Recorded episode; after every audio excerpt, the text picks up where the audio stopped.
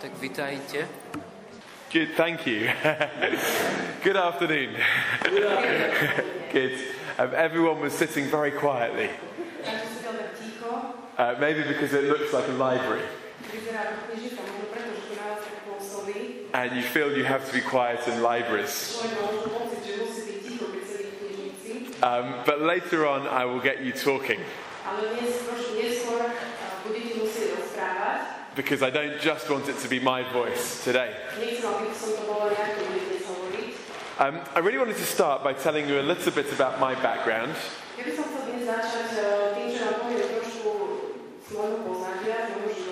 and then I'll explain um, where we're going to go today. Um, I was brought up in a Christian family. Ja som bol, uh, vyrastal som v v jednej rodine v Anglicku. My father had become a Christian at university. So ever since I was a child, I was taught the Bible and I learnt about Jesus.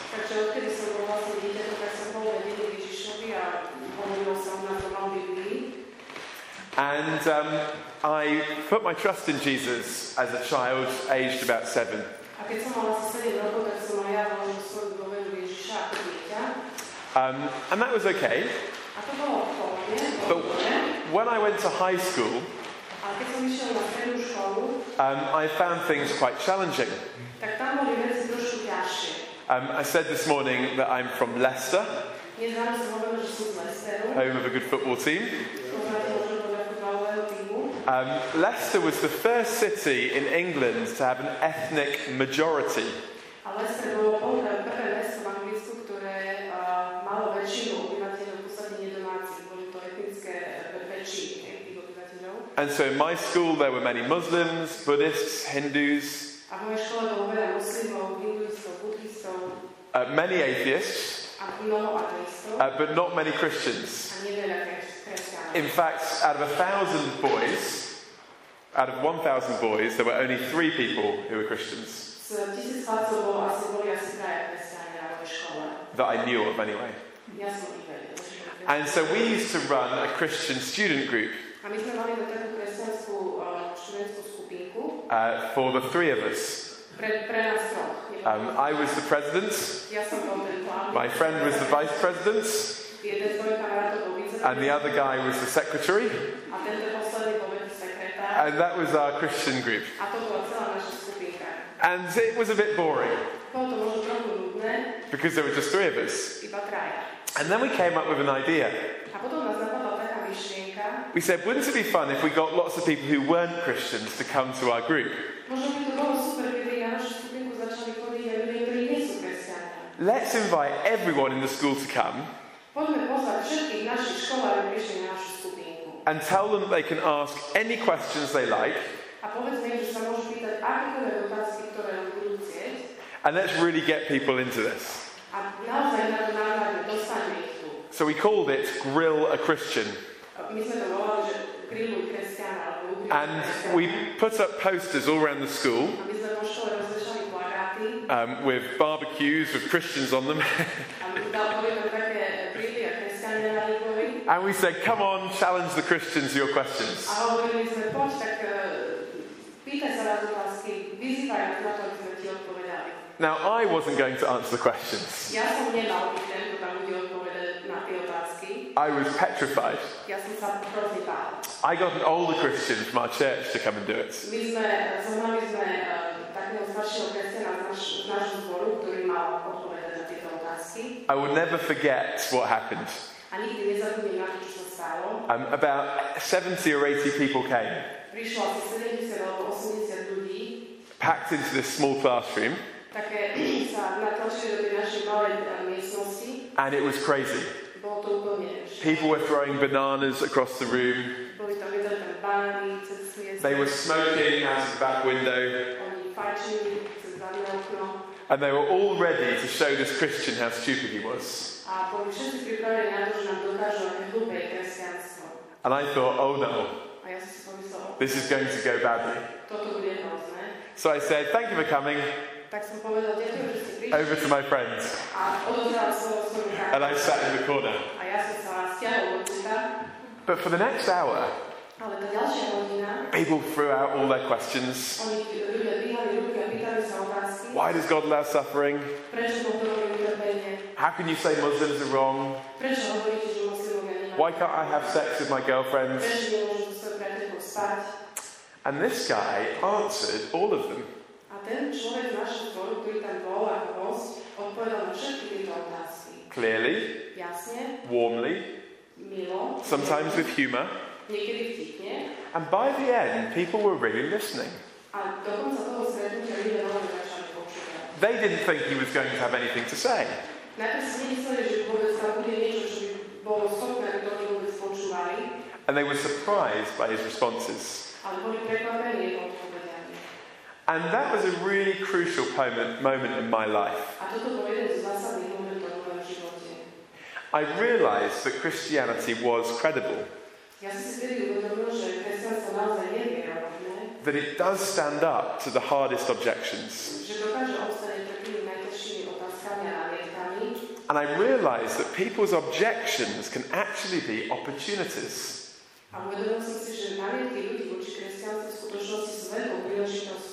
Opportunities to share the gospel. O príležitosťou zdieľať evanjelium. And so we used to do these events quite often. A tak sme vtedy robili tieto také naše stretnutia celkom často. And I started to learn how to respond to people's objections. ja som sa začal učiť, ako odpovedať na všetky možné námietky ľudí. And that was a key part of my time as a Christian young person.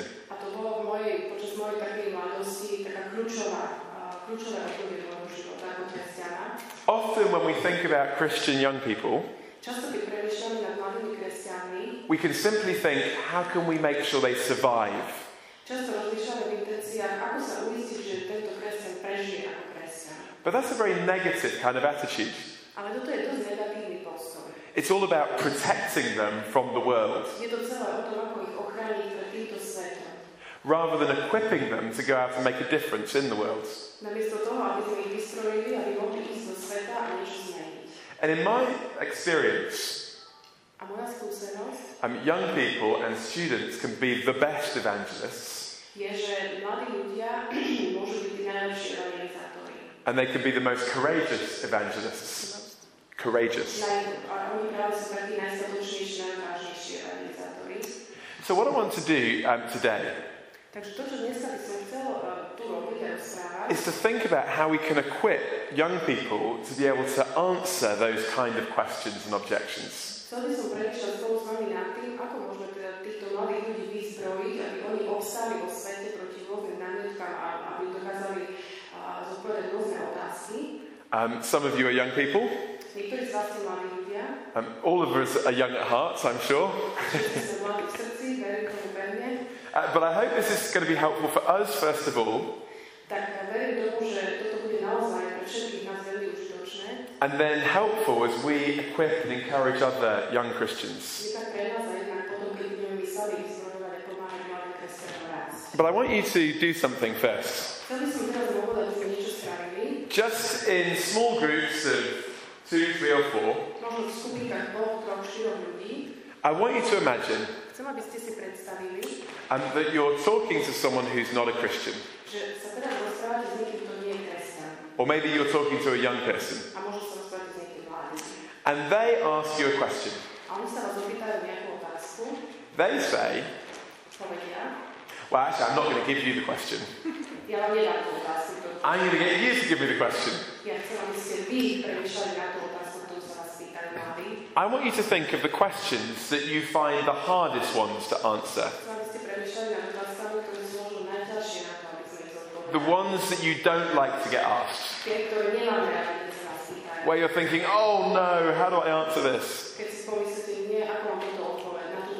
Um, the kind of question that makes you pray for the immediate return of Jesus. ktorý, eh, ktoré z vás robí, že okamžite sa chcete niekde schovať a otočiť sa. Okay? So just discuss what that might be Tak teraz skúste porozmýšľať o svojich skupinkách, čo by to mohlo byť. for about two or three minutes now. 2-3 minútky. Okay?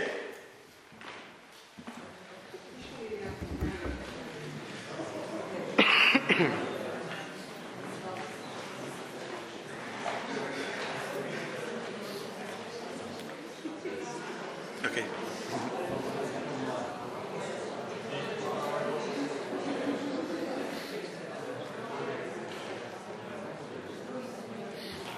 It's so quiet, and then suddenly everyone turns up and there's loads.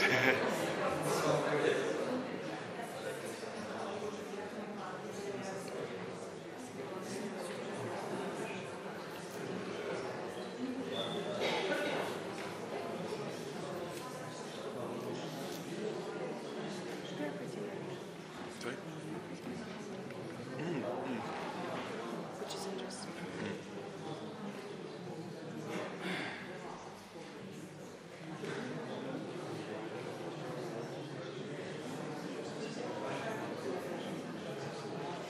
There are young people, but they're all sitting at the back because that's where young people sit.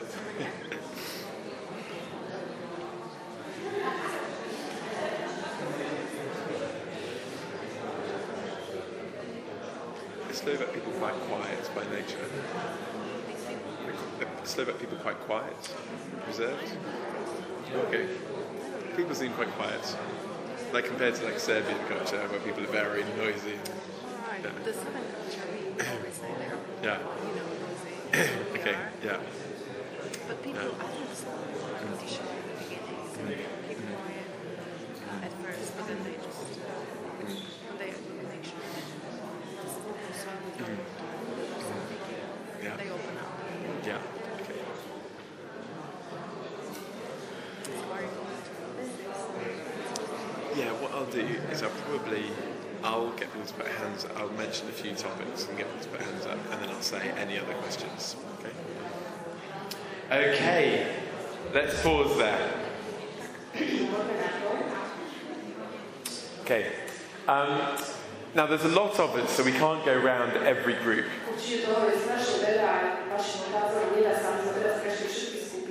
But I'll mention some topics. ale teraz uh, vymenujem niektoré témy. And if these were questions that you had, then put your hand up. Ak sa vaše otázky týkajú práve tejto témy, tak zdvihnite ruku. Um, so who had questions about suffering and why God loves suffering? Kto má otázky o utrpení? Okay, okay, thank you. Um, who had questions about other religions? Kto má otázky o iných náboženstvách? Okay, a few of you. Okay. Um, what about questions about hell? O pekle? A few. Um, uh, questions about sex and sexuality? Sex a sexualita, kto má otázky o tom? Few. Okay. Um, questions about science and the existence of God? Veda, existencia Boha. Okay, quite a few, quite a few. Um, uh, questions about the Bible and how we know the Bible is reliable. O o tom, či je vierohodná spoľahlivá. Okay, a few. Okay, so fajn. Um, what other questions? Tak aké iné otázky ste mali vo svojej skupine? Do people have other questions that we haven't said? Shout them povedali, out. že sme nezmienili, nezmienili, iba zakričte. Prečo Boh dovolil zabíjať v Biblii? Why did God allow killing in the Bible? Oh, okay, yeah. So the violent passages in the Bible. Také diskutujúce pasáže v Biblii. That can be a very difficult one to answer. Normally, because you haven't got very long to answer that kind of question.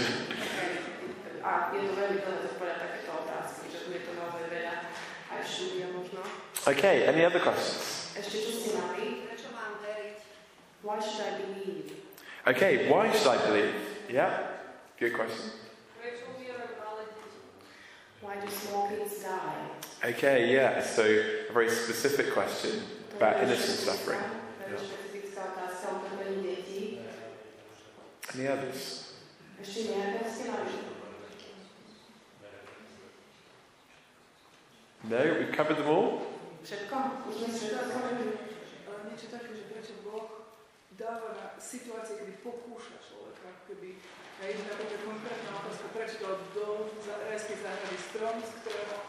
z ktorého mohli jesť, ale nechcel, So why are there situations in our life when we are kind of tempted by God? Like, why did He place the tree Okay. of life into the Garden of Eden? Yeah, yeah. So why are there times where people seem to be tempted? And why did God put the tree in the Garden of Eden? Um, yeah, okay. Yeah, yeah. yeah. Okay, okay. They're, they're great questions, aren't they? To sú super otázky a ťažké. What I want us to do really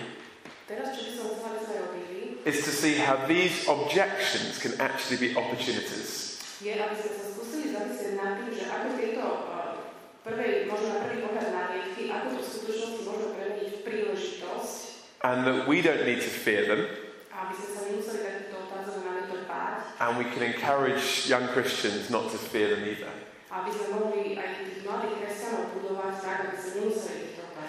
Now, I'm not going to give you an answer to all of those questions. A zase ja vám nedám odpovede na všetky tieto otázky. And for that, you'll have to buy my book. No. Máte, na, máte ich v mojej knihe, nie, nie. no, what I want to do is to give you some principles Čo chcem, aby sme spolu robili, je už dať vám niektoré princípy, that will help us answer any question ktoré by nám mohli pomôcť odpovedať, zodpovedať akúkoľvek otázku. so that whatever people ask, Čiže čokoľvek sa ľudia spýtajú, we can respond in a better way. môžeme im odpovedať tak, tak dobre odpovedať. Okay? So let's look at them together. Tak sa poďme na nich pozrieť. Firstly, we need to be wise. V prvom rade potrebujeme rozmýšľať múdro, premýšľať. We need to understand why people ask the questions they do. Potrebujeme sa zamyslieť nad tým, prečo sa ľudia pýtajú tieto otázky, alebo túto konkrétnu otázku. So let's think about the question of suffering. Tak sa najprv zamyslíme nad otázkou utrpenia. Just in your groups again, Znova vo vašich skupinkách think of that question premýšľajte nad otázkou, nad and then think why might someone ask a question about suffering? A pre, skúste sa zamyslieť nad tým, že prečo sa niekto bude pýtať takúto otázku o utrpení. What are the different things that could cause someone to ask that question? rôzne príčiny môžu viesť toho človeka k tomu, že položí otázku o utrpení. I think there could be quite a few. Myslím si, že je celkom dosť takých dôvodov. See how many you can think of. Tak sa skúsme pozrieť, koľko vy dokážete. Two minutes. vysvetľovať. Do dve minúty.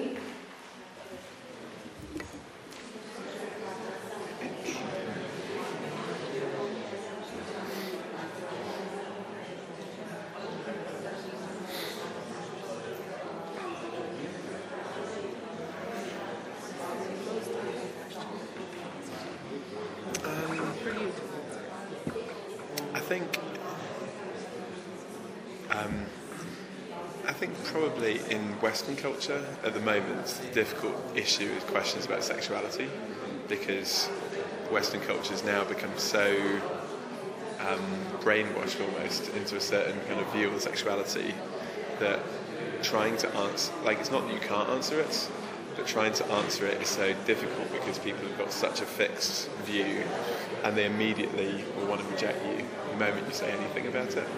So, and I'm guessing here it's not such a big issue because generally, I guess culturally in Slovakia, it will become. I talk to my students sometimes. We don't Students would, yeah, yeah. We don't talk about that Yeah. Um, so I think, so I think that, I think a particular question about hell, which is, you know, what about my f- friends or family that died who weren't Christians? How could heaven be heaven, knowing that people won't be there? Because we can't say that everyone will be in heaven. And then I think probably the question about violence in the Bible. Normally, people ask that because they're being they're wanting to be antagonistic. Yeah. I'll mention it later on. Um, and it's, it's not that there isn't an answer, but it's difficult to answer. And you know, yeah. okay, let's keep going. Okay, so why then might someone ask a question about suffering? Tak aké dôvody máme? Prečo sa človek pýta otázky o utrpení?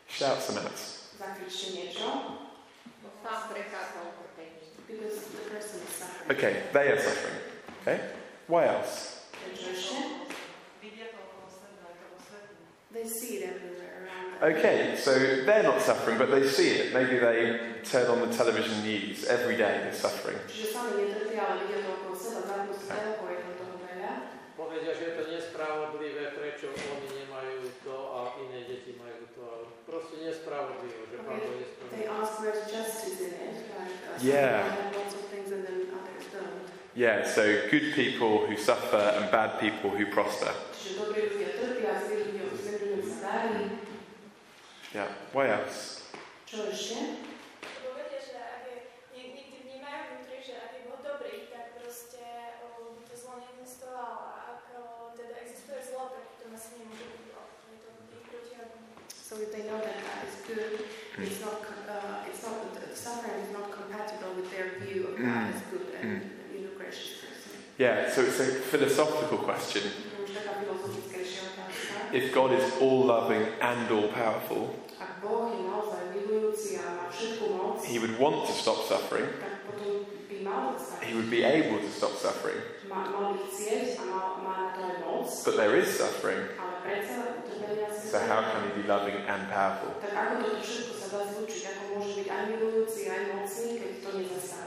So it could be a philosophical question. Čiže to už taká filozofická What else? otázka. Ešte niečo? že vlastne utrpenie je často následok eh, ľudí. Aspoň niekedy to tak je, že presne, že tu je utrpenie, tak je to aj ľudská vina. A, a vlastne si myslím, že je to taký spôsob očisťovania sa, že toto, čo sa deje, lebo Boh je zlý, nie my. Že, že vlastne možno zbavenie sa zodpovednosti za svoje činy. alebo Okay, so it might be a consequence of some of what people have done in their Hmm. lives, Okay. and sometimes people don't want to bear the responsibility for their, Mhm. you know, what they do. Okay, yeah, yeah, it could be that too. Okay. Provokácia, alebo fakt je to ťažká otázka, tak vyprovokovať toho človeka. Že preto sa pýtajú. Sometimes they just want to like provoke some response from you. Yeah. yeah, sometimes they don't want to know the answer, Niekedy proste chcú, ani nepotrebujú vedieť but they know it's a difficult question that Christians can't answer. ale vedia, že to je ťažká otázka a že nie každý ju dokáže zodpovedať. And so they're trying to maybe catch you out or A chcú vás Frustrate you. napýtať. Chcú vás napýtať. Ale to chcú mať ako výhovorku, prečo oni nemajú veriť, lebo vedia, že je to strašne ťažko zodpovedať. And that would be a reliable excuse why not to believe in God. Yeah. So people are looking for a reason not to have to believe. Yeah. Čiže dôvod, prečo neveriť. Now, all of those are very different reasons, aren't they? Čiže všetko to, všetko to, čo sme menovali, je naozaj odlišné jedno od druhého. And that is why you cannot simply learn the answer to the question. A preto nemôžeme len tak rovno slepo hneď začať odpovedať na túto otázku. Because depending on why someone asks the question, our response might be different. A no, keď zistíme tie dôvody, tak z každej dôvodu naša odpoveď môže byť iná. If they're asking it philosophically, Keď sa to pýtajú z čisto z filozofického hľadiska, you could give a philosophical answer. tak im dáme filozofickú odpoveď. You could say, Možno by sme mohli povedať, if God is so big, you can get angry at him for allowing suffering, čiže ak Boh je taký veľký, tak sa na ňu môžeme nahnevať a, perhaps he's big enough to have reasons for allowing it that you don't know. a možno je taký veľký, že má to dôvod, prečo dopustí toto utrpenie, ja neviem. That's a philosophical answer. To už je taká filozofickejšia odpoveď. But if someone's suffering themselves, Ale keď niekto trpí sám, that's not going to help them, is it? tak jemu nepomôže, keď mu začne vysvetľovať aký veľký je možno Boh. Or, or maybe someone has seen that there's been an earthquake. A možno niekto zažil alebo videl zemetrasenie. If you answer the question by talking about personal freedom A keď začneš odpovedať na túto otázku tým, že budeš hovoriť o osobnej slobode and how people's choices lead to suffering, a ako ľudské, to, čo si ľudia v živote sa rozhodli robiť, vie k Bohu utrpeniu ako následok, you haven't answered the question. tak potom si mu vôbec nezodpovedal tú otázku. So you need to know why is this question being asked. Čiže v prvom rade potrebujeme vedieť, prečo sa ten človek pýta. And we won't always respond in exactly the same way. A od toho bude závisieť aj naša odpoveď. Here's the second thing Druhá vec je, we need to be questioning. musíme sa pýtať. Answer questions with questions. Pýtať, odpovedať na otázku ďalšou otázkou. Uh, why? Um, firstly, because it will help us. V prvom rade pomáha to nám. When someone asks you a question, Keď sa nám nás niekto opýta otázku, you don't necessarily know why they have asked it. nemusíme hneď vedieť, že prečo sa pýtajú. So you need to ask them a question. Tak sa musíme pýtať ďalšie doplňujúce otázky. What kind of suffering are you thinking about? Čiže napríklad, aké konkrétne utrpenie máš na mysli? Uh, why particularly are you interested in that question? Prečo práve túto otázku si položil? Is there something that made you ask that question? Je niečo, čo ťa We'll need more information. Sorry. We need to ask questions to give us more information. musíme sa pýtať, aby sme získali viacej odpovedí, aby sme my mohli im potom lepšie odpovedať na tieto na ich otázky. But asking questions also helps other people. Ale keď sa pýtame my otázkami, keď my odpovedáme otázkami, tak to pomáha aj samotným tým, ktorí sa nás pýtajú. Think of Jesus. Skúste rozmýšľať nad Ježišom. In the Gospels, he asks over 200 questions. Evangelia sa pýta vyše 200 otázok. Why does Jesus ask questions? Prečo sa pýta Ježiš otázky? Because he doesn't know the answer? Pretože nevie odpoveď? Of course not. Samozrejme, že nie. He knows the answer.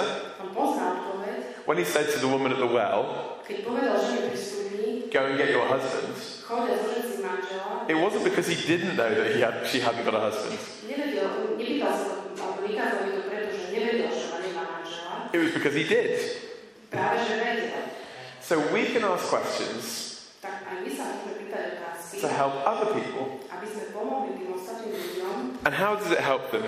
A teda ako im to môže pomôcť, keď sa ich budeme pýtať? It can help them think through their assumptions. Môžu premyslieť nad tým, čo mu vlastne v živote veria.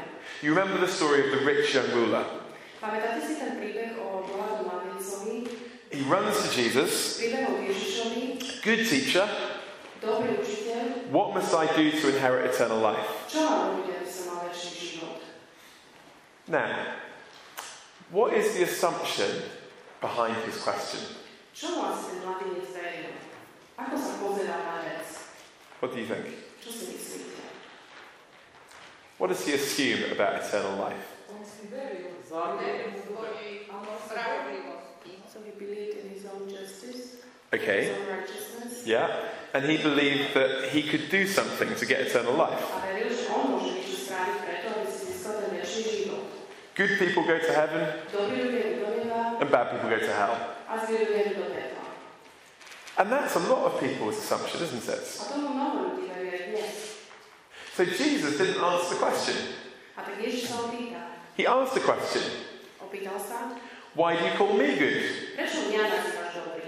He wanted him to think about his standard of goodness. Chcel, aby začal ten mladý premýšľať nad tým, ako si on predstavuje tú dobrotu, čo to vlastne pre neho znamenalo, and to think about whether he is good enough. či on sám je dosť dobrý. And then he says, A potom hovorí, No one is good except God alone. nikto nie je dobrý, len Boh. In other words, Čiže inými slovami, only God is good enough for heaven. Your application to join the Trinity has just been revoked. Všetko to, čo my si vysvetlíme, nie je dostatočné. Čo my, You're not good enough. my nie sme dosť dobrí. But we need to get people to think about their assumptions. My musíme prinútiť mladých ľudí, aby začali premýšľať nad tým, čo mu vlastne veria, ako hľadia na tieto veci. If you say to someone, Ak niekomu povieme, when they say to you, Am I going to heaven? keď oni sa vás pýtajú, pôjdem do neba, If you say no, ak mu poviete nie, why do they get so offended? prečo sa urazia? Prečo sa môžu na vás uraziť? Čo?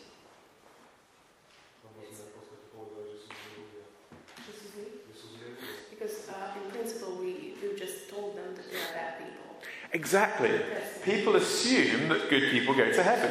Lebo ľudia si predstavujú, že len dobrí sa dostanú do neba. And if you say you're not going to heaven, A keď my povieme, ty nejdeš do neba, they assume you're saying you're a very bad person. tak v ich reči to v sku- v skutočnosti znamená, ty si zlý človek. And they assume that you think you're better. A ty, oni si potom myslia, že o sebe, teda, že ty si myslíš, že ty si lepší ako oni. So we need to ask people about their assumptions. tak musíme sa ich pýtať, aby sme ich prinútili premýšľať, čo oni veria, ako to vidia. Who do you think should go to heaven? Či si myslia, že ich do. Do you think anyone should go to hell? Myslíš, že ktokoľvek môže sa dostať do How do you think it's possible to get to heaven? ako sa môže dostať do neba? Those would be great questions for us to ask. To sú, to sú veľmi dôležité otázky na to, aby sme sa ich pýtali. Here's the second thing. Ďalšia vec je, When we ask questions, že keď sa pýtame, it means that we have good conversations. tak to začína alebo štartuje dobré konverzácie. I wonder if anyone knows someone like this. Sorry. I wonder if you know a person who's like this. When you ask them a question, Keď sa ich spýtate niečo, they talk and talk and talk and talk. začnú rozprávať a rozprávať a rozprávať a rozprávať. Okay, anyone know anyone like that? Poznáte niekoho z nich? Okay? Okay, we all know someone like that. Každý asi pozná niekoho. But if they're sitting next to you, don't tell them. A keď sedí vedľa vás, tak mu to asi nehovoríte. Now, when you know someone is like that, A keď vieme, že niekto je taký, does it make you want to ask them more questions or less? Chcete sa ich pýtať potom vôbec nejaké otázky? Alebo nechcete? Less, yeah? You think I never want to ask them a question Ja si myslíme si, určite sa ho nič už nebudem pýtať toho človeka. because we don't like it when people give us a lecture Lebo my to nemáme proste radi, keď nám niekto začne dávať prednášku. and we learn to talk in statements. A, a proste len dávajú nejaké výroky, konkrétne hotové veci, žiadne otázky. You don't say, How are you? Nehovorí, ako sa máš? You say, You're looking well. On povie, dobre vyzeráš. Now, when people ask us questions, Čiže keď sa nás ľudia pýtajú otázky, why does God allow suffering? prečo Boh dovolil utrpenie, There's so much we could say. tak tam sa otvára obrovský priestor na to, čo všetko sa dá povedať. But if we just tell people everything, Ale keď povieme ľuďom všetko rovno z fleku, then we'll be preaching a sermon at them. tak toto je len čistá kázeň, ktorú my dávame. And they'll think to themselves, A oni si pomyslia, I don't want to ask them another question ja už sa vlastne nič pýtať nebudem. because I'll get another sermon. Lebo zase bude ďalšiu kázeň. And so we actually close down the conversation. A my úplne zavrieme a zavrieme celú But if we ask questions, keď sa začneme pýtať, then we open up a conversation. And people will want to ask us more things. A ľudia sa nás začnú ešte viac pýtať. And it's always a good test A je dobré, vždy dobré, to think who did the most talking.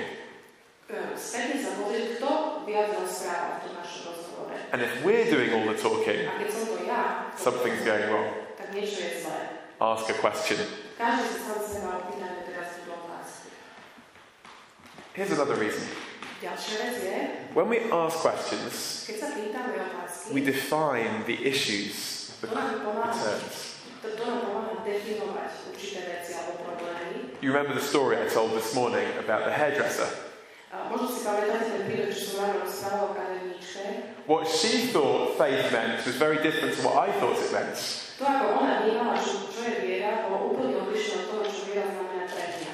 So it's good to ask people what they mean. Čiže je dobre pýtať sa čo vlastne pod tým rozumejú, čo to pre nich znamená. What do you mean by faith? Čo, to, čo pre teba znamená viera? What do you understand by Christian? Čo ty rozumieš pod pojmom kresťan? Some guy said to me, Jeden, jeden chlapík mi povedal, I don't believe in God. ja neverím v Boha. I said to him, Oh, really? Ja som povedal, vážne? What kind of God don't you believe in? A ktorého Boha neveríš? He said, I don't believe in God. I said, Yes, but you must understand that that word means something. Ale áno, ale musíš rozumieť, že to slovo niečo znamená. He said, Well, God is a vindictive judge, On je proste hrozný sudca, prísny and he's horrible, a je, je proste strašný. and he kills people, A zabíja ľudí etc., etc. a tak ďalej a tak ďalej. I said, Oh, I don't believe in God either then. A ja som povedal, tak potom ani ja neverím v Boha. He said, I thought you said you were a Christian. Ale však ty si pred chvíľou povedal, že si kresťan. I said, Yes, but I don't believe in that kind of God. So ask people what they mean by the words that they use. It will also help when people are being antagonistic.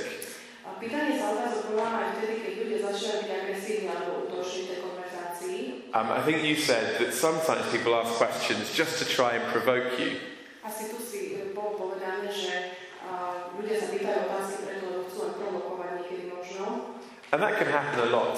A to sa môže stávať dosť často. And it happened to Jesus, didn't it? A to sa stávalo aj Ježišovi však.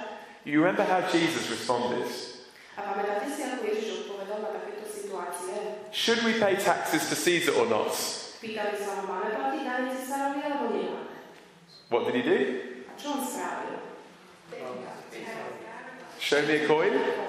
Ukáž mi mincu And then he asked them a question a spýtal sa ich otázku. Whose image is on it?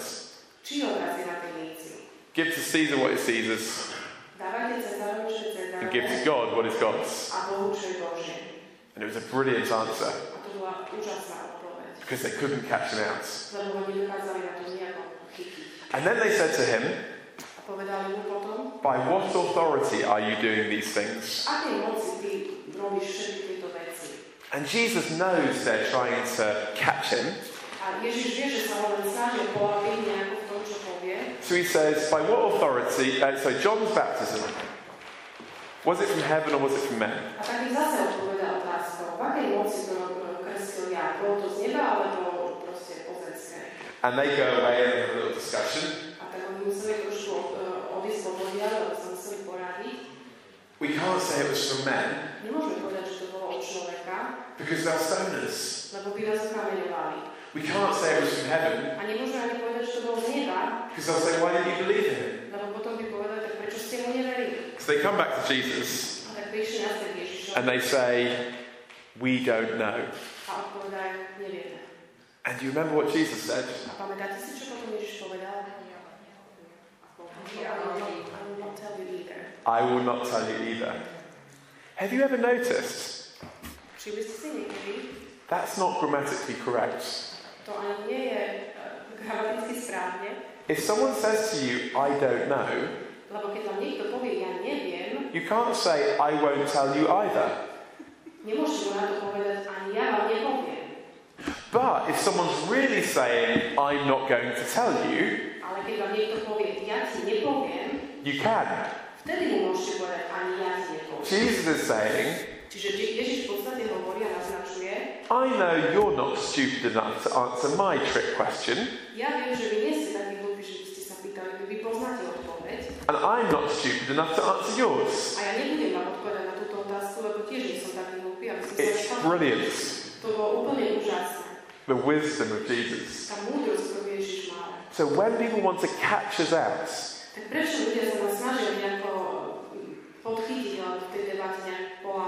a question can be really helpful. Tak vtedy, keď sa toto deje, keď to cítime, tak proti otázka môže byť veľmi nápomocná. I was in a university recently. Ja som bol nedávno na jednej univerzite An angry atheist came up to me at the end.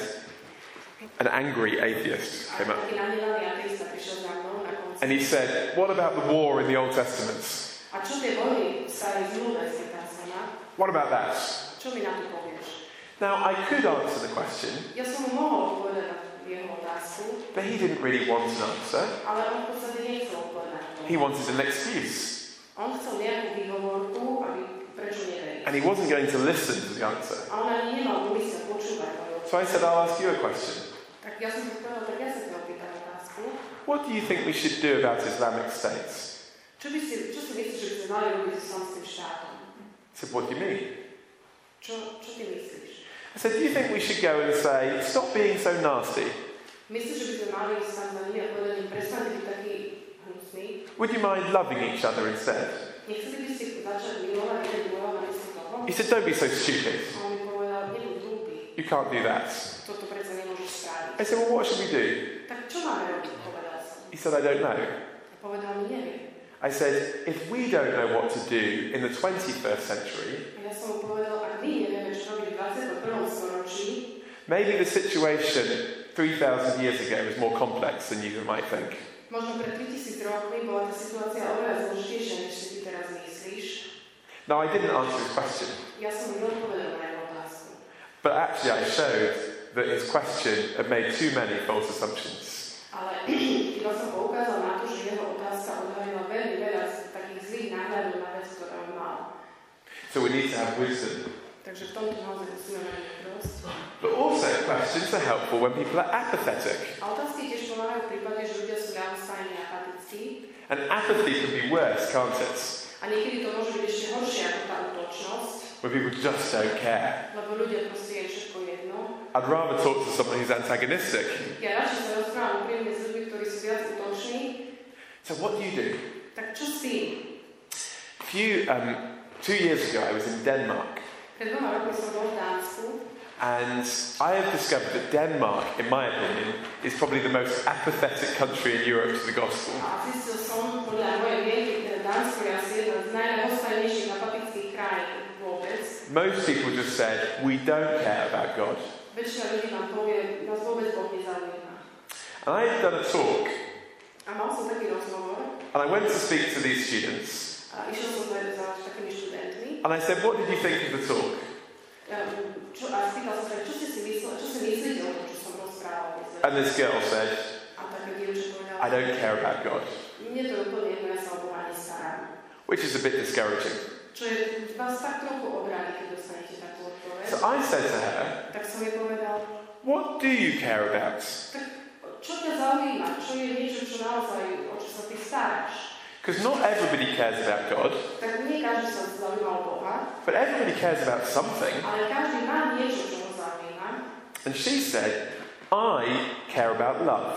A ona mi povedala, mňa zaujíma. I said, Great. Ja som super, What is love?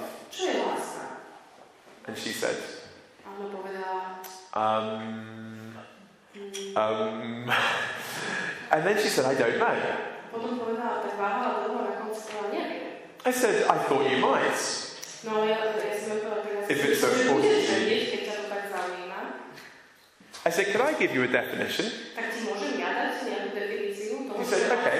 A ona povedala, dobre. So I said, Tak ja som jej povedala, Love is a chemical reaction povedal som, láska je chemická reakcia, that makes you attracted to people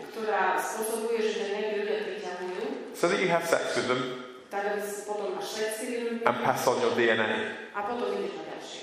And she looked at me A potom sa teda rozmnožuje. and she said, That's not love. A ona teda pozerala, že to nie je láska. Perhaps because her boyfriend was sitting next to her. Ale pretože jej priateľ si na mne nedá niektoré večer. And I said, Why? A ja som sa jej spýtala, prečo to nie je láska?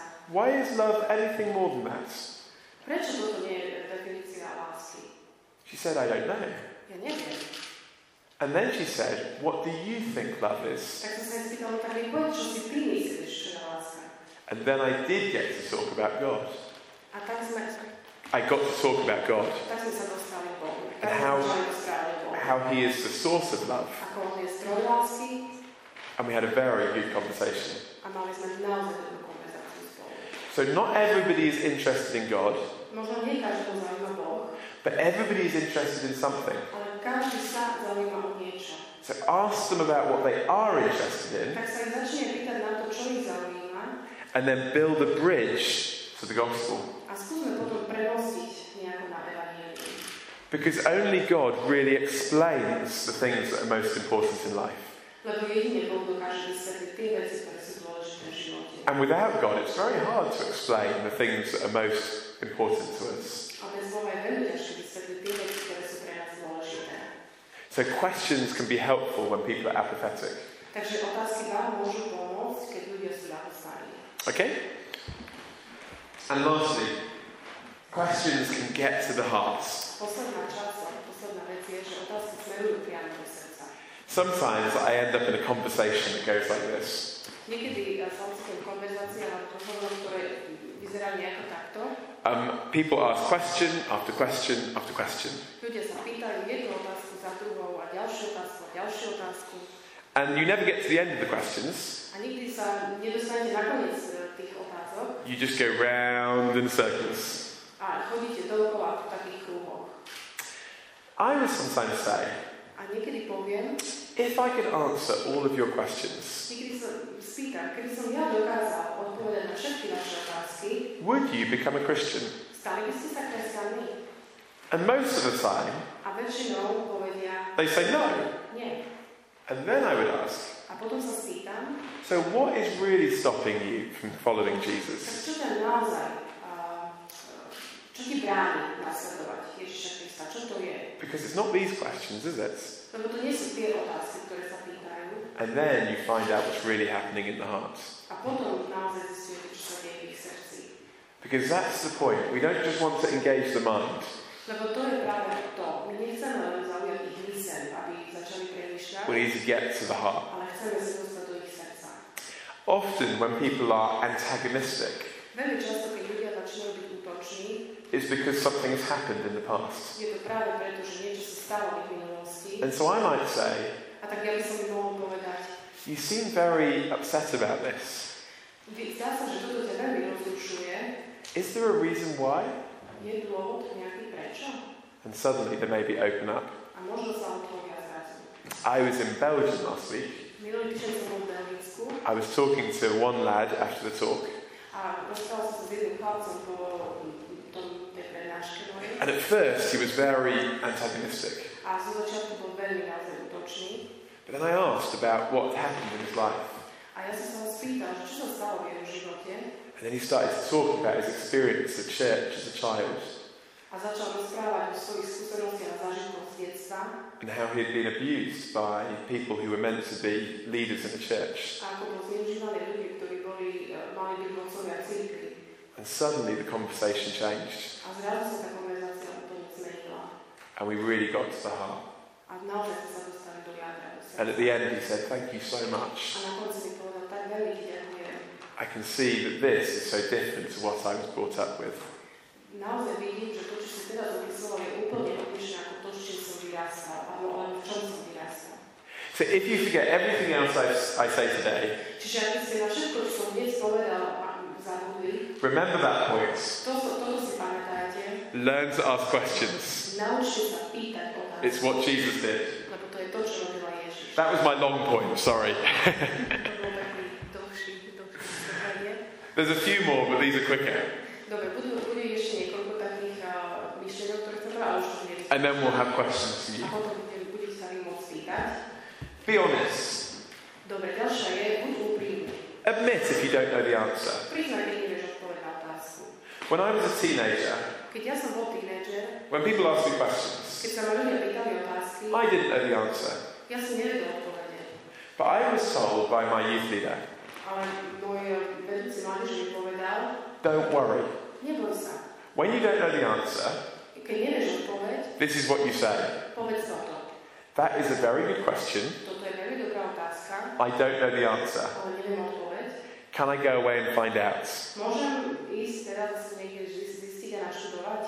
And then I would write it down. Ja by som a zapisujem všetky tu I would go to my youth leader Išiel by som do svojej vedúci and I would ask him the question. a spýtal by som sa jeho tú otázku. And then I would go back to my friends and I would say, Here is an answer. And then they would ask me another question. And I would say, That's a very good question. And I would go back, and so on. But I learned that it was okay not to know. Because when you don't know, you have the opportunity to go and find out. Ak nevieme tú odpoveď, máme príležitosť ísť a sami sa naučiť tú odpoveď. And you have another opportunity to talk to that person. A budeš mať zároveň ďalšiu príležitosť rozprávať s tým človekom. So actually, it's an opportunity when people ask us these questions. Takže to je vlastne to je veľká príležitosť pre nás, keď sa ľudia pýtajú aj takéto otázky. ako je. Sometimes people say to me, Niekedy mi ľudia povedia, How do you know how to answer people's questions? ako vieš, ako môžem povedať na otázky ľudí. And I say, Because once I didn't, Lebo niekedy bol čas, keď som nevedel and I got asked it, a takisto sa ma to pýtali and I had to find out. a musel som si to tiež zistiť. Um, for those of us that aren't young people, Pre tých z nás, ktorí, can I just encourage us? When we've got young people in our churches, pre tých z nás, ktorí nie sú takíto ľudia, môžem nás povzbudiť, keď máme mladých ľudí v cirkvi, encourage them to ask their questions ich, aby sa pýtali otázky and make sure that they feel able to ask their doubts, to ask about their doubts, to be honest about their doubts. A uistite sa, aby sa cítili príľad dostatočne bezpečne na to, že sa nebudú báť opravňať svoje pochybnosti. Because that is the way that they will grow. Lebo toto je spôsob, ktorý môžu rásť. I was speaking to another guy this week. Ja som sa rozprával s jedným ďalším He'd been brought up in a Christian family, Bol vychovávaný v kresťanskej rodine, but he's really struggling. Ale skutočne bojoval zápasil. Because whenever he asked questions, kedykoľvek sa opýtal nejaké otázky, his church always said, Oh no, you shouldn't ask questions. jeho ľudia v cirkvi mu povedali, nemal by si sa pýtať otázky. You should just believe. Mal by si proste veriť. And so he swept his questions under the carpet, so to speak. Zamietol svoje otázky niekde pod koberec But now he had so many, a teraz v tejto chvíli má už toľko veľa it had become a real burden. So make sure that young people can come and ask questions in our churches. sa prosím uistite, že ľudia budú sa cítiť dostatočne slobodní na to, aby sa pýtali. And that might stretch you as well. A to môže aj vám pomôcť. Because you may not know how to answer the questions. tomu tiež nebudete možno vedieť všetky But then it will be an opportunity for you to grow as well. Ale budete mať možnosť rásť sami. And there are lots of resources to help us in this. A máme strašne veľa dnes už zdrojov, ktoré nám v tom môžu pomôcť. Lots of books. There's a new one coming out in Slovakian later this year. But I'm sure there's other things too. Next, be appropriate. Don't answer a big question with a small answer.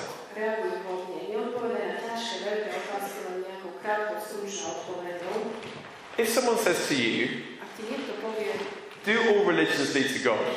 Ak sa niekto spýta, že vedú všetky náboženstva k jednému Bohu, You could say, mo- môžeš odpovedať No. But if that's all you say, keď je toto všetko, čo odpovieš na túto veľkú otázku, what would people think čo si ľudia pomyslia about Christianity? If you say, It's only Jesus, Ak povieš, iba Ježiš je správny. What- what do they now think about us? Čo by si o tom začali myslieť?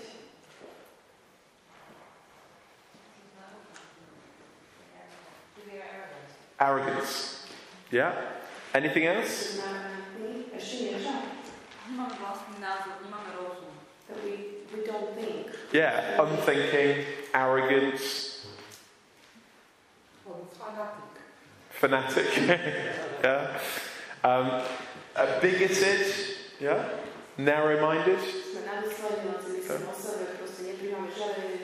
Takto ohľadíme. Now, one minute.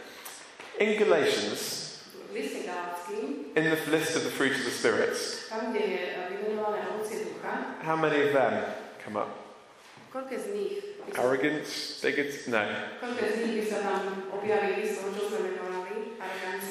And here is the problem. You can answer the question correctly, but leave people misunderstanding completely.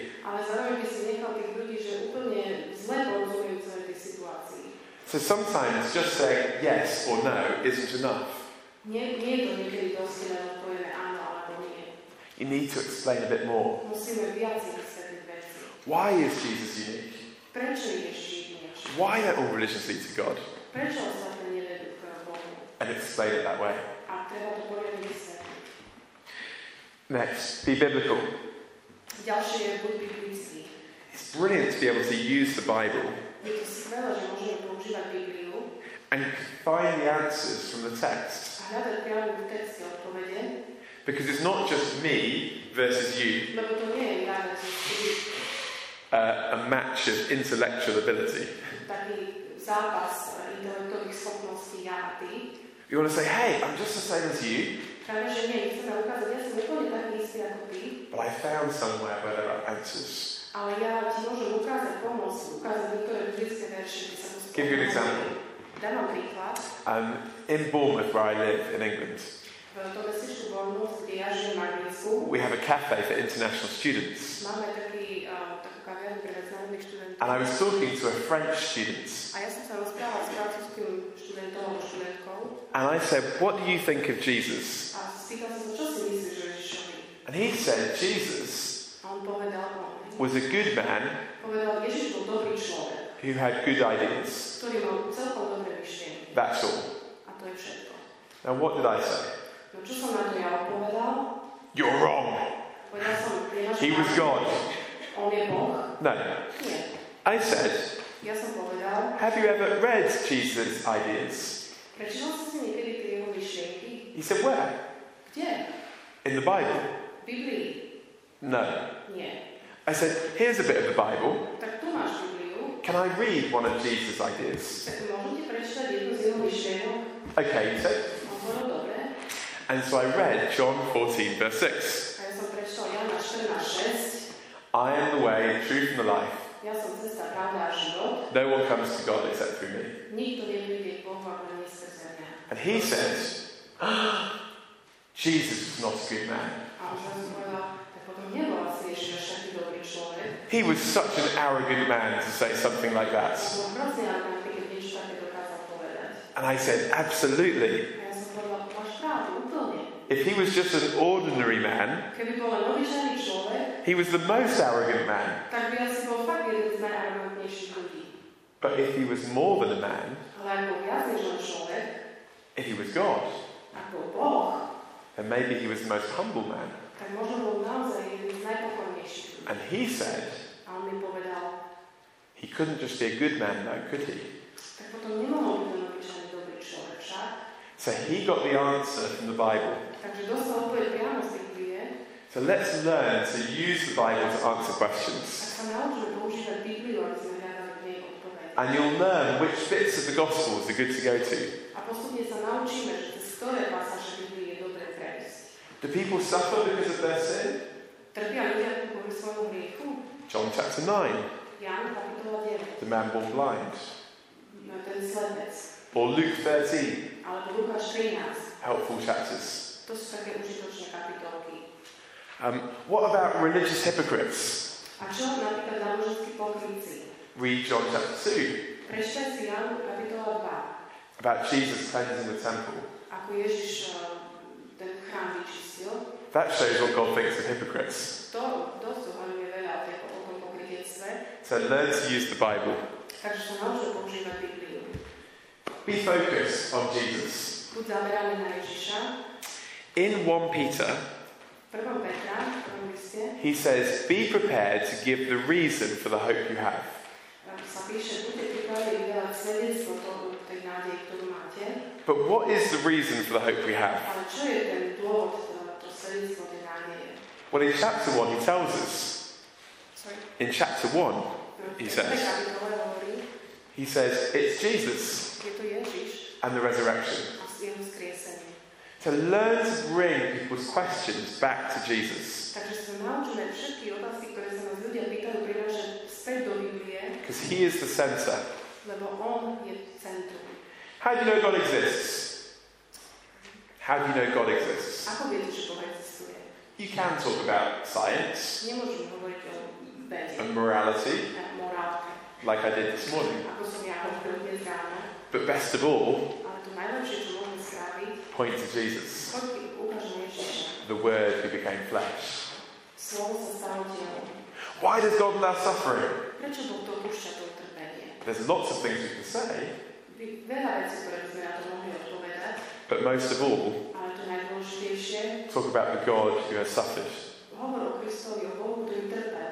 Talk about Jesus. Hovor o Kristovi. What about other religions? A čo iné náboženstva? You can talk about other religions, Môžeš začať vysvetľovať veci o ostatných náboženstvách, but best of all, talk about Jesus, ale to najlepšie, čo môžeš spraviť, je hovor o Ježišovi. the one who is unique, Ten, ktorý je jedinečný, who offers forgiveness. Ktorý odpúšťa hriešnikom. He's alive today. On je živý dnes. Almost every question we can bring back to Jesus, Každú jednu otázku, takmer každú jednu dokážeme nejako spätne vzťahnuť na Ježiša. even the really difficult ones, Aj tie najťažšie. like war in the Old Testament. Aké vojny staré zmluve. Say, look, as a Christian, I follow Jesus. Môžeš povedať, pozri, ako kresťan je verím Ježiša a som jeho And. Jesus says, love your enemies. A Ježiš hovorí, miluj svojich nepriateľov. And he practiced that when he died on the cross. A on to žil úplne prakticky, keď zomieral na kríž. So whatever the Old Testament says, Čiže čokoľvek sa píše v tej starej zmluve, and however we understand that, a akokoľvek tomu rozumieme, I have to say I follow Jesus. ja musím povedať, že ja nasledujem Ježiša Krista. And therefore my command is to love you. A preto moje prikázanie je milovať každého Okay. So bring the questions back to Jesus. Be gracious. Peter says, answer questions with gentleness and respect.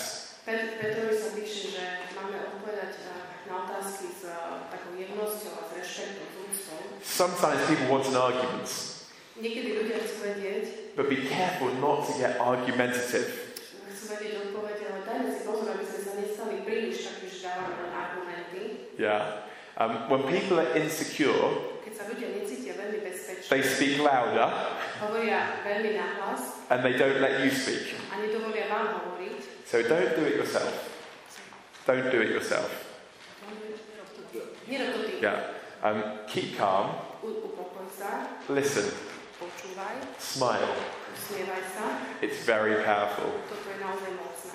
And it can wind people up no end. it can really wind people up, annoy them in a good way. sorry, Že ich to zmetie, tých ľudí. aha, to, to, to, tých ľudí teraz ne. Because they want you to get angry Sometimes. chcú, aby si sa nazmostil and they get frustrated that they can't make you angry. a naozaj sa môžu niekedy, oni sami nazmostia byť frustrovaní, že to nedokážu vyviesť Because we are secure. Lebo my sa naozaj cítime sme bezpeční. And we're not worried that suddenly something's going to throw our faith. My sa nemusíme báť, že niečo sa stane také, čo nezvládneme v našej viere. And be positive. The gospel is good news. Je dobrá správa. I I was on a question panel once, Raz som bol na takej eh, akcii, kde sa ma pýtali rôzne otázky and we had lots of questions in a box, a mali sme množstvo otázok, tak and then everyone had to answer it. a každý musel na to odpovedať. And then there was a question about sex. A tam bola jedna z otázok, bola o sexe. There's always a question about sex. And this one had a whole list of different sexual behaviours. A te, v tejto otázke konkrétne sa zmieňovali všetky možné spôsoby sexuálneho správania. And it said, What do you think of these? A tam sa vlastne ten autor pýtal, čo si o nich myslíme. And the first person said, A tá prvá hovorila, That's wrong. to je, tá, ten, ten prvý človek, That's wrong. zlé, toto je takisto zlé, That's wrong. They're all wrong. Všetky sú vlastne zlé. Now, I agreed with him, A ja som v podstate súhlasil s tým človekom. but it came across so negative. Ale to celkovo môžem povedať, tak negatívne pôsobilo. As if we were just saying, Ah, it's all negative. To a list of celé- rules. Celé pôsobilo úplne negatívne. Všetko to je zlé. So when I got the question, Takže keď som ja dostal tú otázku, I said, Listen, ja som povedal, počúvaj, God thinks sex is great. Boh si myslí, že sex je úžasný. He created it. On ho stvoril, He created it to be good. stvoril ho na to, aby bol dobrý. And because He created it, A pretože ho stvoril, He knows how it's best to be treated. on vie, ako najlepšie k tomu sexu správať. And He doesn't want to limit our enjoyments. A on nechce nás len limitovať a dávať nám nejaké stále hranice a to, čo nesmieme robiť zákazy, But He does want us to protect us. ale chce nás chrániť. So try and answer questions positively. Why is there so much suffering in the world? Think about the hope of new creation to come. One day there won't be suffering. How can there be only one way to God? Isn't it amazing that there is a way to God? Isn't it wonderful that God has made a way that's free? Nie je to úžasné, že Boh pre nás vymyslel spôsob, cestu, ktorá je zdarma? Turn the negative questions positively. Tak skúsme ten negatívny pohľad negatívne odpovede premeniť na pozitívne. And then lastly, um, be prayerful. A potom už na posledná možnosť modli sa. Because actually we're involved in a spiritual battle, aren't we? Lebo v skutočnosti všetci sme účastníkmi duchovného zápasu And we can pray that the Holy Spirit can do what we cannot do. a môžeme sa modliť, aby Duch Svetý urobil to, čo my nedokážeme. And He can work in hearts. And He can use us to do that. And He can use young people to do it. And people that have only been Christians for a few weeks. So let's equip people not to fear questions, tak aby sa nebali otázok, but to see them as opportunities ale aby ich naopak vnímali ako príležitosť, for sharing the gospel. aby mohli zdieľať Evangelium.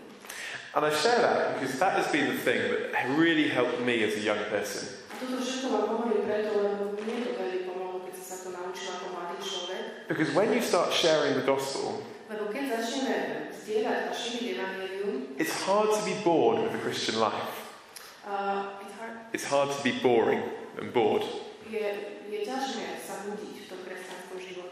Um, it's an adventure, Je to veľké dobrodružstvo answering questions odpovedať na tieto otázky and speaking to people about Jesus. a rozprávať ľuďom o Ježišovi. And when young people get involved in doing that, A keď sa mladí ľudia zúčastnia toho dobrodružstva, when they realize they can do that, keď si začnú uvedomovať, že oni to môžu takisto robiť, then they get excited about their faith and they want to understand more themselves. There's obviously lots more we could say about youth work in general, um, but this is what I found particularly helpful. But we've got 15 minutes, Máme ešte pár minút, 15 minút, and so we've got time for your questions. Um, and it can be from what we've already looked at, Môže to byť niečo z toho, čo sme už hovorili, spomínali. maybe more generally about um, uh, working with young people or students, Možno aj všeobecnejšie otázky, keď pracujete s mladými ľuďmi alebo so študentmi. or maybe a specific question that you particularly get asked that you would like an answer to. Alebo možno konkrétna otázka, ktorú sa nás mladí často pýtajú a je ťažké pre vás na ňu odpovedať. But let's make the most of our time. Tak, poďme využiť ten čas čo najúžitočnejšie. Ako motivovať mladých, keď sa nepýtajú? Napríklad v rodine mám dievčatá, ale nepýtajú sa. So how to motivate young people to ask questions actually? Hmm. Because sometimes they don't ask at all. How to motivate young people to ask questions. Are you thinking Christian young people or non Christian young people? Christian young people. Um, I think sometimes Christian young people are not motivated um, because they've never put themselves in a situation where they have been asked questions themselves. Možno preto nie sú motivovaní, lebo nikdy neboli v situácii, kedy oni boli, kedy sa pýtali otázky. Um, when, as a young Christian, you get asked a question, Keď sa ako mladý človek na vás pýtajú otázky, that really motivates you to want to find out the answer. to vás skutočne motivuje nájsť si odpovede. So I would try and encourage young Christians to do things that are courageous. For me, it was doing that Grill a Christian event at high school.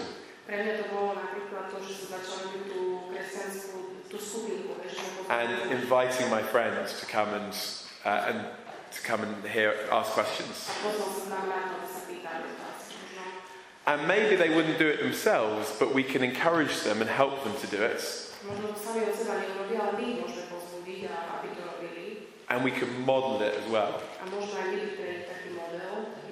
Um, sometimes I would take young Christians Niekedy beriem ja mladých ľudí, and I'd take them with me to go and watch something happen somewhere else. beriem ich, aby videli do terénu doslova, aby videli, ako sa robia veci a čo sa deje. And they would sit there in a lecture room and watch kind of people asking questions. A oni sedia v tej miestnosti, kde ja rozprávam a pozorujú ľudí, ktorí sa ma pýtajú otázky. And that would get them quite excited.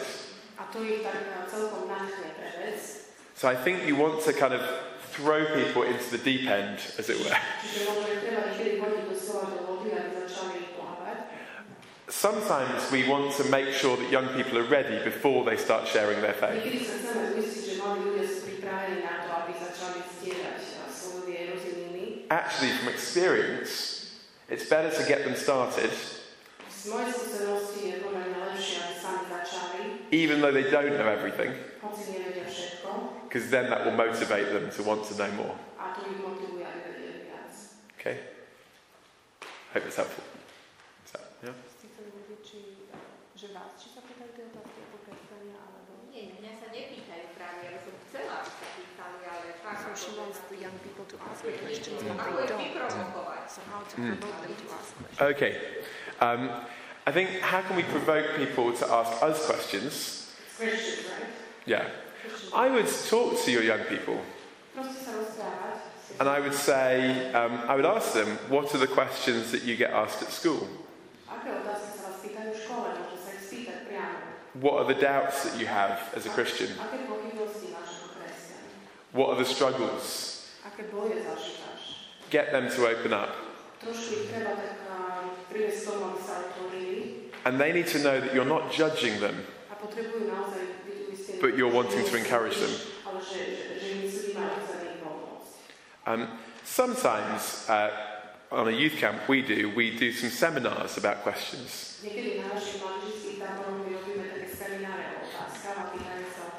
And I'll show a video clip of an atheist. And I'll say, okay, how would you answer that? A pýtam sa, ako by ste odpovedali na tieto otázky. And they don't know. But then they want to know the answer. And then you work on it together. A pr- a pracujú na tom spolu. Okay. Great. Another question.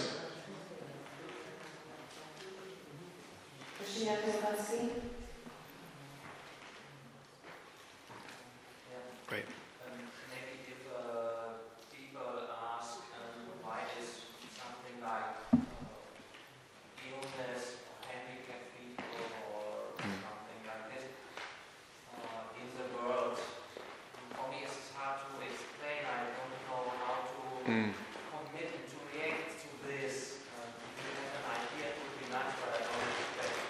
Yeah. So when people ask about um, why there are illnesses or handicapped people in the world, how do we answer that question? Čiže prečo, prečo sú vo svete choroby, prečo sú ľudia, ktorí sú handicapovaní, ako na takú otázku Mm. I think it's difficult because some suffering isn't directly caused by people's actions, is it? Je ťažké niekedy na také otázky odpovedať, lebo nie všetko utrpenie je následkom toho, čo ľudia spravili vo svojom živote. When it's suffering caused by people, it's a bit easier. Je to ľahšie, keď, keď naozaj vieme, že to je následok zlých rozhodnutí ľudí. We can talk about how God has given us freedom, Môžeme vtedy rozprávať o tom, že Boh nám dal slobodnú vôľu, how the freedom to love also means we have the freedom not to love, že sloboda milovať takisto znamená aj slobodu nemilovať. and the implication of that is that people can hurt others. A taká aplikácia toho je, že ľudia môžu nenávidieť ostatných. But when it's something like handicapped children or disease, Ale čo keď máme deti, ktoré sa narodili postihnuté alebo majú nejakú chorobu, um, or natural disasters, we can't kind of explain it was caused by such and such. Um, I would probably say something like this. I'd say, um, why do you think that is such a bad thing when it comes to Christianity?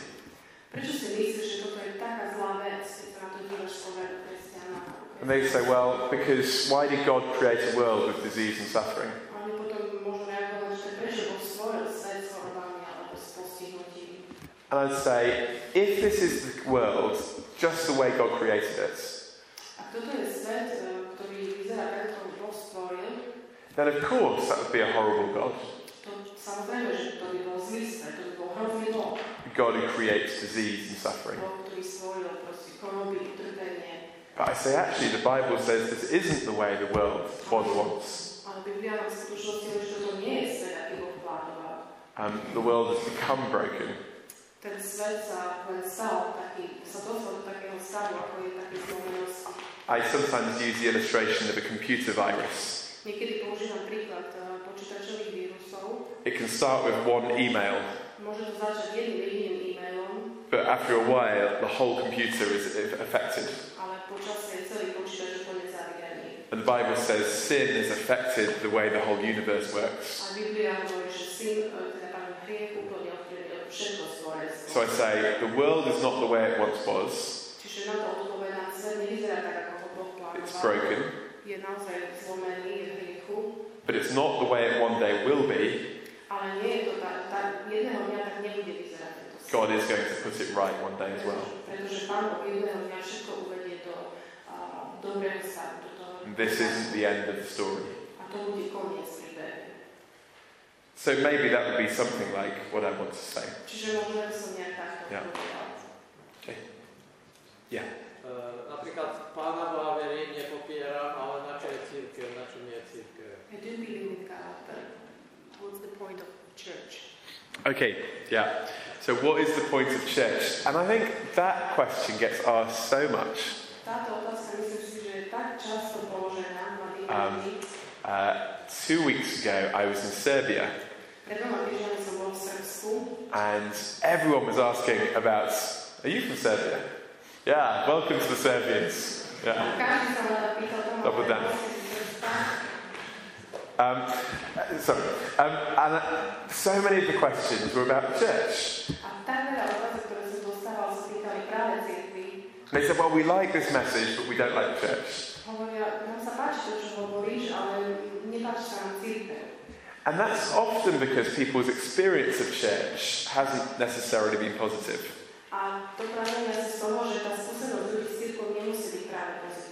So I'd want to say the Bible tells us what the church is meant to be, A tak na to odpovedom takisto Biblia nám hovorí, ako má vyzerať církev. and it's not primarily about a building A nie je to budova, or an organization, alebo nejaká organizácia.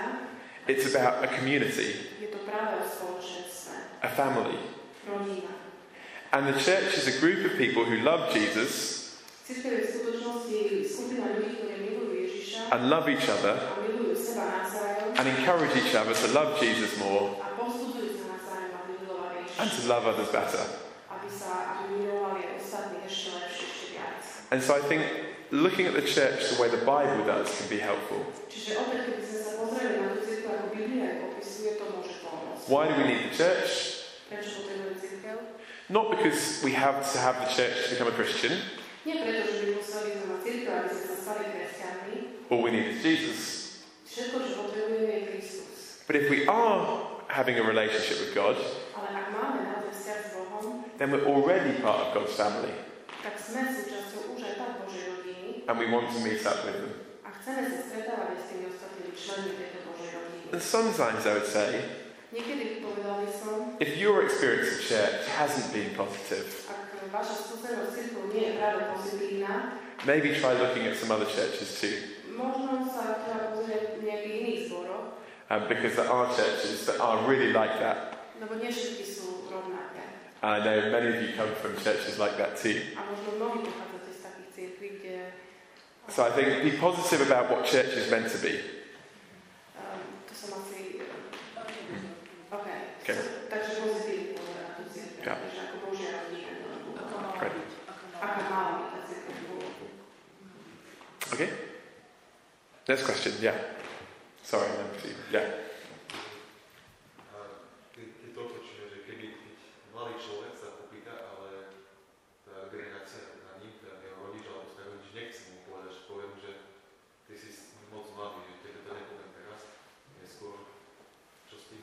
Uh,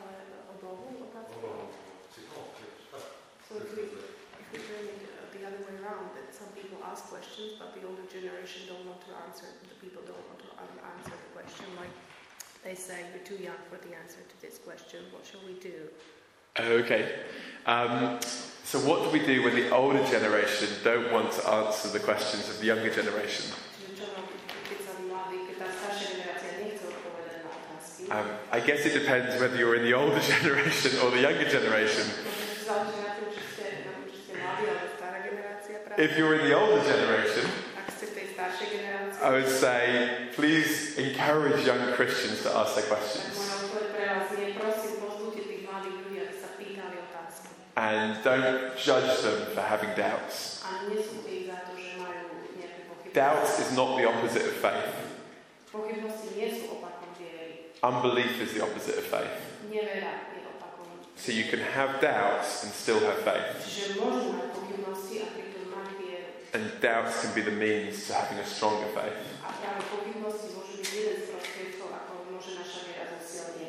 If you're in the younger generation and you are the ones that are asking the questions,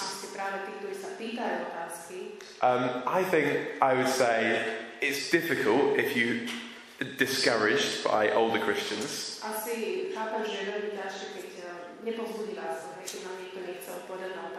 But there are older Christians that will really want to help.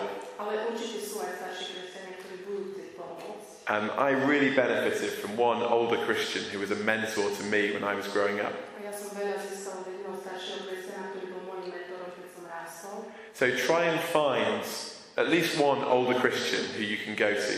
Tak si skúste nájsť aspoň jedného staršieho kresťana, za ktorým môžete ísť v prípade pochybnosti alebo otázok. And even if some of them don't want to help, there will be some who will. A možno niektorí nebudú chcieť pomôcť, ale určite nájdete niektorých, ktorí budú pomáhať. And also, there are some really good resources. A samozrejme sú ešte aj ďalšie zdroje, kvalitné. Uh, for those who um, can speak and understand English, there's a great website called bethinking.org. B-E.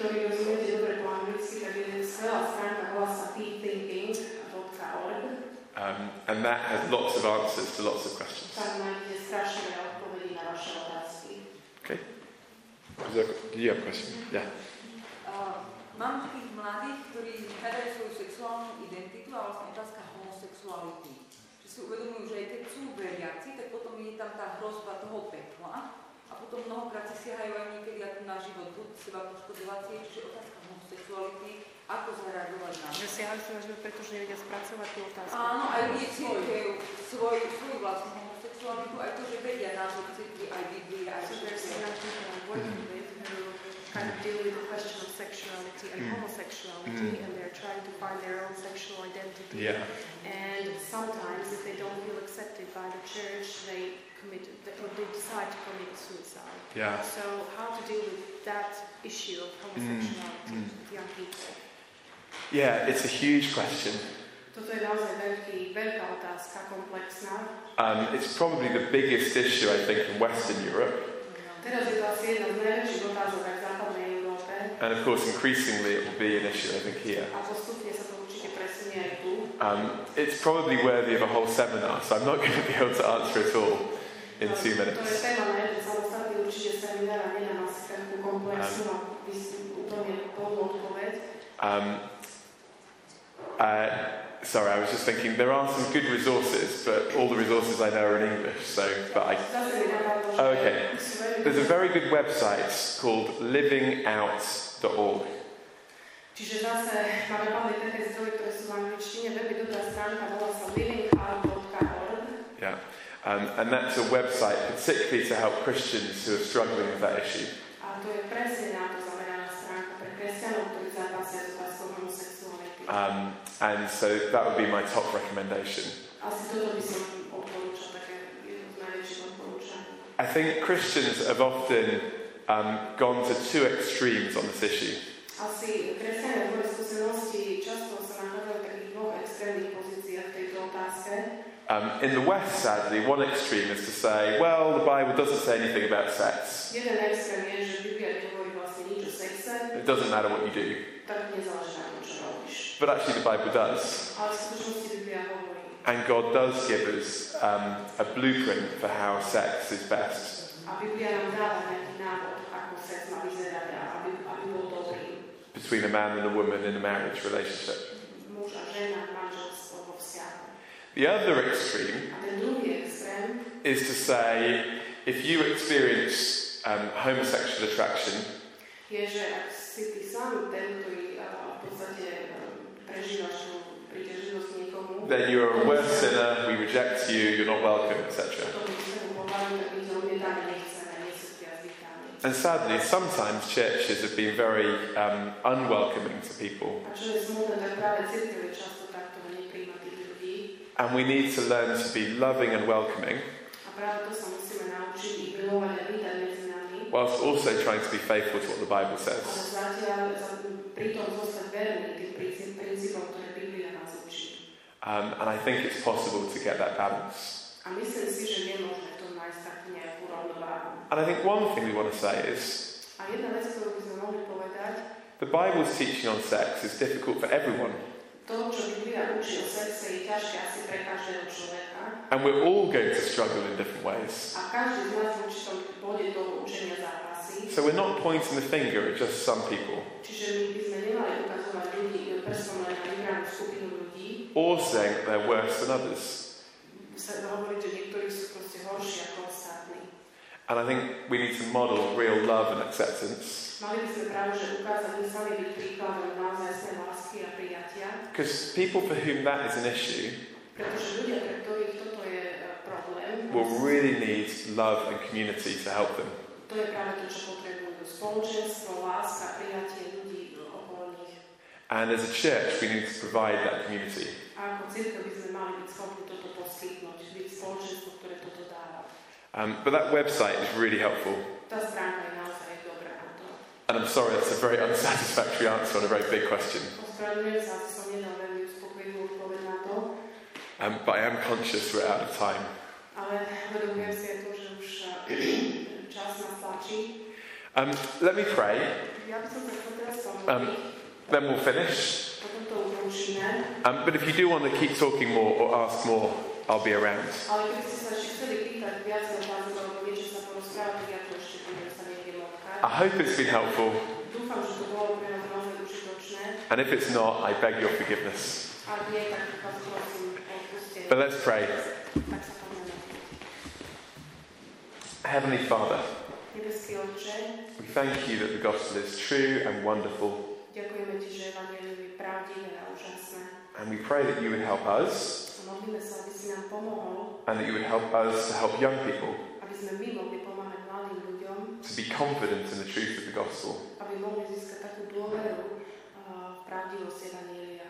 not to be afraid of speaking of Jesus, Aby sa nebali hovoriť o Ježišovi, and that we might be equipped to turn obstacles into opportunities. aby sme mohli byť uh, my sami vyzbrojení na to, aby sme mohli prekážky a námietky premeniť príležitosti. We pray for those of us that are older, Modlíme sa za tých, ktorí sú starší, that you would help us to encourage young people aby sme mohli povzbudzovať mladých ľudí, and help them to grow in that understanding. aby mohli rásť v porozumení That we might provide a community where they are free to ask their questions. sme pre nich vytvárali spoločenstvo, kde budú mať slobodu pýtať sa otázky. And we pray for those of us that are younger, A modlíme sa aj za tých z nás, ktorí sú mladší, that you would help us to grow in our confidence aby sme mohli naozaj, aby si nám pomohol rásť v takej dôvere a seba dôvere, and that we would speak about you. aby sme hovorili o Teba. In Jesus' name, V Ježišovom mene. Amen. Amen. Thank you. Ďakujem. I was just going to put it here.